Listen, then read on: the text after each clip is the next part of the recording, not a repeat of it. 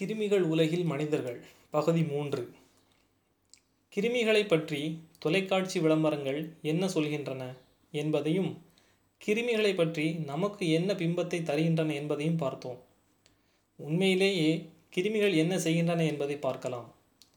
நவீன அறிவியலின்படி கிருமிகள் இரண்டு வகை. ஒன்று நன்மை செய்யும் கிருமிகள். இன்னொன்று தீமை செய்யும் கிருமிகள்.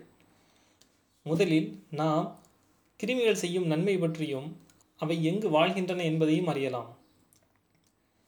இயற்கையின் படைப்பில் கிருமிகள்தான் ஆதி உயிரினம்.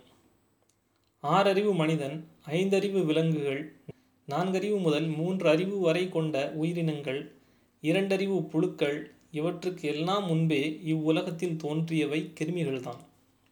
இந்த கிருமிகள்தான் இயற்கை சுழற்சியின் ரகசியம்.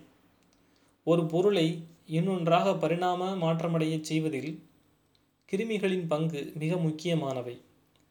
அவை இல்லாத இடமே இல்லை எனும் அளவிற்கு எல்லா இடங்களிலும் நீக்கமர நிறைந்திருக்கின்றன. நீரிலும் நிலத்திலும் காற்றிலும் கிருமிகள் வாழ்கின்றன என்று ஒற்றை வரியில் சொல்லி முடித்துவிட முடியாது. மிக பெரியதாக பறந்து விரிந்திருக்கும் கடலின் அடியிலுள்ள வெந்நீர் ஊற்றுகளிலும் நிலக்கரி சுரங்கங்களில் ஆழமாக தோண்டப்பட்ட கரி குழிகளிலும் பாறைகளிலும் கூட கிருமிகள் வாழ்ந்தபடியே இருக்கின்றன. மனிதர்கள் பயந்தோடும் எரிமலையின் லாவா குழம்புகளிலும் கூட கிருமிகள் வாழ்கின்றன. இங்கெல்லாம் கிருமிகள் என்ன செய்து கொண்டிருக்கின்றன? இயற்கையின் மாற்றங்களுக்கு அடிப்படை காரணமான வேதியியல் உயிரியல் சுழற்சியை கிருமிகள் செய்து கொண்டிருக்கின்றன.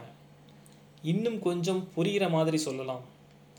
கிருமிகள் மரம் செய்கின்ற வேலையை செய்கின்றன. நாம் சுவாசம் மூலம் வெளியேற்றுகின்ற கார்பன் டை ஆக்சைடு எனும் கழிவு காற்றை மரங்கள் எடுத்துக்கொண்டு நமக்கு தேவையான ஆக்சிஜனை வெளியிடுகின்றன. அதே போல உலகில் இயற்கையாக உருவாகும் கழிவுப் பொருட்களை மறுசுழற்சி செய்து நச்சுக்களை அகற்றுகிற வேலையை செய்வது கிருமிகள் தான் உதாரணமாக நச்சு மிகுந்த கந்தக சல்பைடு ரசாயனத்தை பயன்பாடுள்ள கந்தக ஆக்சைடாக மாற்றுவது கிருமிகள் தான் இந்த கிருமிகள் கந்தகத்தை உணவாக உண்ணும் தன்மை கொண்டவை. இன்னும் சில கிருமிகள் உலோகங்களை உணவாக கொண்டவை.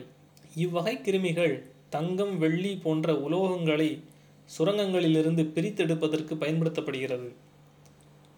ஆல்காக்கள் என்ற வகை கிருமிகள் உலகில் பல நாடுகளில் நகை தயாரிப்பின் போது கழிவு நீரில் கரைந்து வெளியேறும் தங்கம் வெள்ளி போன்ற விலை அதிகமுள்ள உலோகங்களை பிரித்தெடுக்க உதவுகின்றன. அதே போல நிலத்தடியில் இருக்கும் பாறை பிளவுகளில் இருந்து கசியும் நீரில் உலோகங்கள் கலந்திருப்பதை நாம் அறிவோம். இந்த கலப்பு நீரில் இருந்து தங்கம் வெள்ளி செம்பு யுரேனியம் போன்றவற்றின் தாதுக்களை சில வகை கிருமிகள் பிரித்தெடுக்கின்றன. இன்னும் சில கிருமிகள் நீரில் கரையாத சேர்மங்களை சாப்பிட்டு நீரில் கரைகின்ற தன்மையுடைய சேர்மங்களாக மாற்றிவிடுகின்றன. இன்றைய வேதியியல் துறையில் எண்ணற்ற தொழிற்சாலைகளில் கிருமிகள் பணிபுரிகின்றன. மெக்சிகோ ஆறுகளில் லட்சம் கோடி பங்கில் பல பங்குகள் கலந்துள்ள தங்கத்தை பிரித்தெடுக்க உலோகம் தின்னும் கிருமி வகையான குளோரல்லா வல்காரிஸ் பயன்படுத்தப்படுகிறது. இப்படி வாயில் நுழையாத பெயர் கொண்ட பல வகை கிருமிகள் வேதியியல் கூடங்களிலும் சுரங்கங்களிலும் செயற்கையாக மனிதர்களுக்காக உழைத்து கொண்டிருக்கின்றன. இயற்கையின் வேதியியல் சுழற்சியிலும் பெரும் பங்காற்றுகின்ற உயிர்களாக கிருமிகள் இருக்கின்றன. கிருமிகள் செய்யும் நன்மைகளில் இன்னும் சிலவற்றை பார்க்கலாம். விளை நிலங்களில் தொடர்ந்து பயிர் செய்யும் போது மண் சோர்வடைந்து விடுகிறது. அப்போது விவசாயிகள் பயறு வகை செடிகளை ஒரு முறை பயிர் செய்து மண்ணின் வளத்தை புதுப்பித்துக் கொள்வார்கள். இங்கு கிருமிகள் என்ன செய்கின்றன தெரியுமா? பயறு வகை தாவரங்களின் வேர்களில் கிருமிகள் குடியேறி நைட்ரஜனை உரமாக மாற்றி மண் வளத்தை பெருக்குகின்றன. சைவ உணவு சாப்பிடுபவர்களுக்கு சிக்கன் மட்டன் மாதிரியான சோயா உணவுகள் தயாரிக்கப்படுகிறது அல்லவா இந்த சோயா மொச்சையின் புரதங்களை கிருமிகளின் உதவியோடு பெருக்கி பல நாடுகளில் சோயா மீல் மேக்கர்களை உற்பத்தி செய்கிறார்கள். ஆக்சிஜன் இல்லாமல் உயிர் வாழும் பாக்டீரியாக்கள் சில வகை உள்ளன. அவற்றை பயன்படுத்தி குளம் ஏரி போன்ற இடங்களில் நீர்ப்பரப்பின் அடித்தரையை கெட்டிப்படுத்த முடியும்.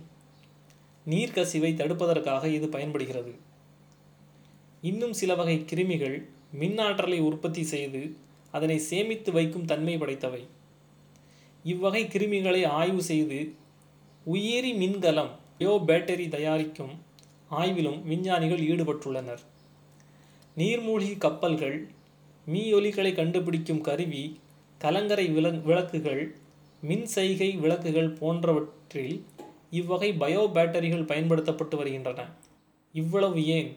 பலாயிரம் ஆண்டுகளுக்கு நாம் போடும் பிளாஸ்டிக் குப்பைகளை இந்த மண்ணால் சிதைக்கவே முடியாது என்று கூறுகிறோமே.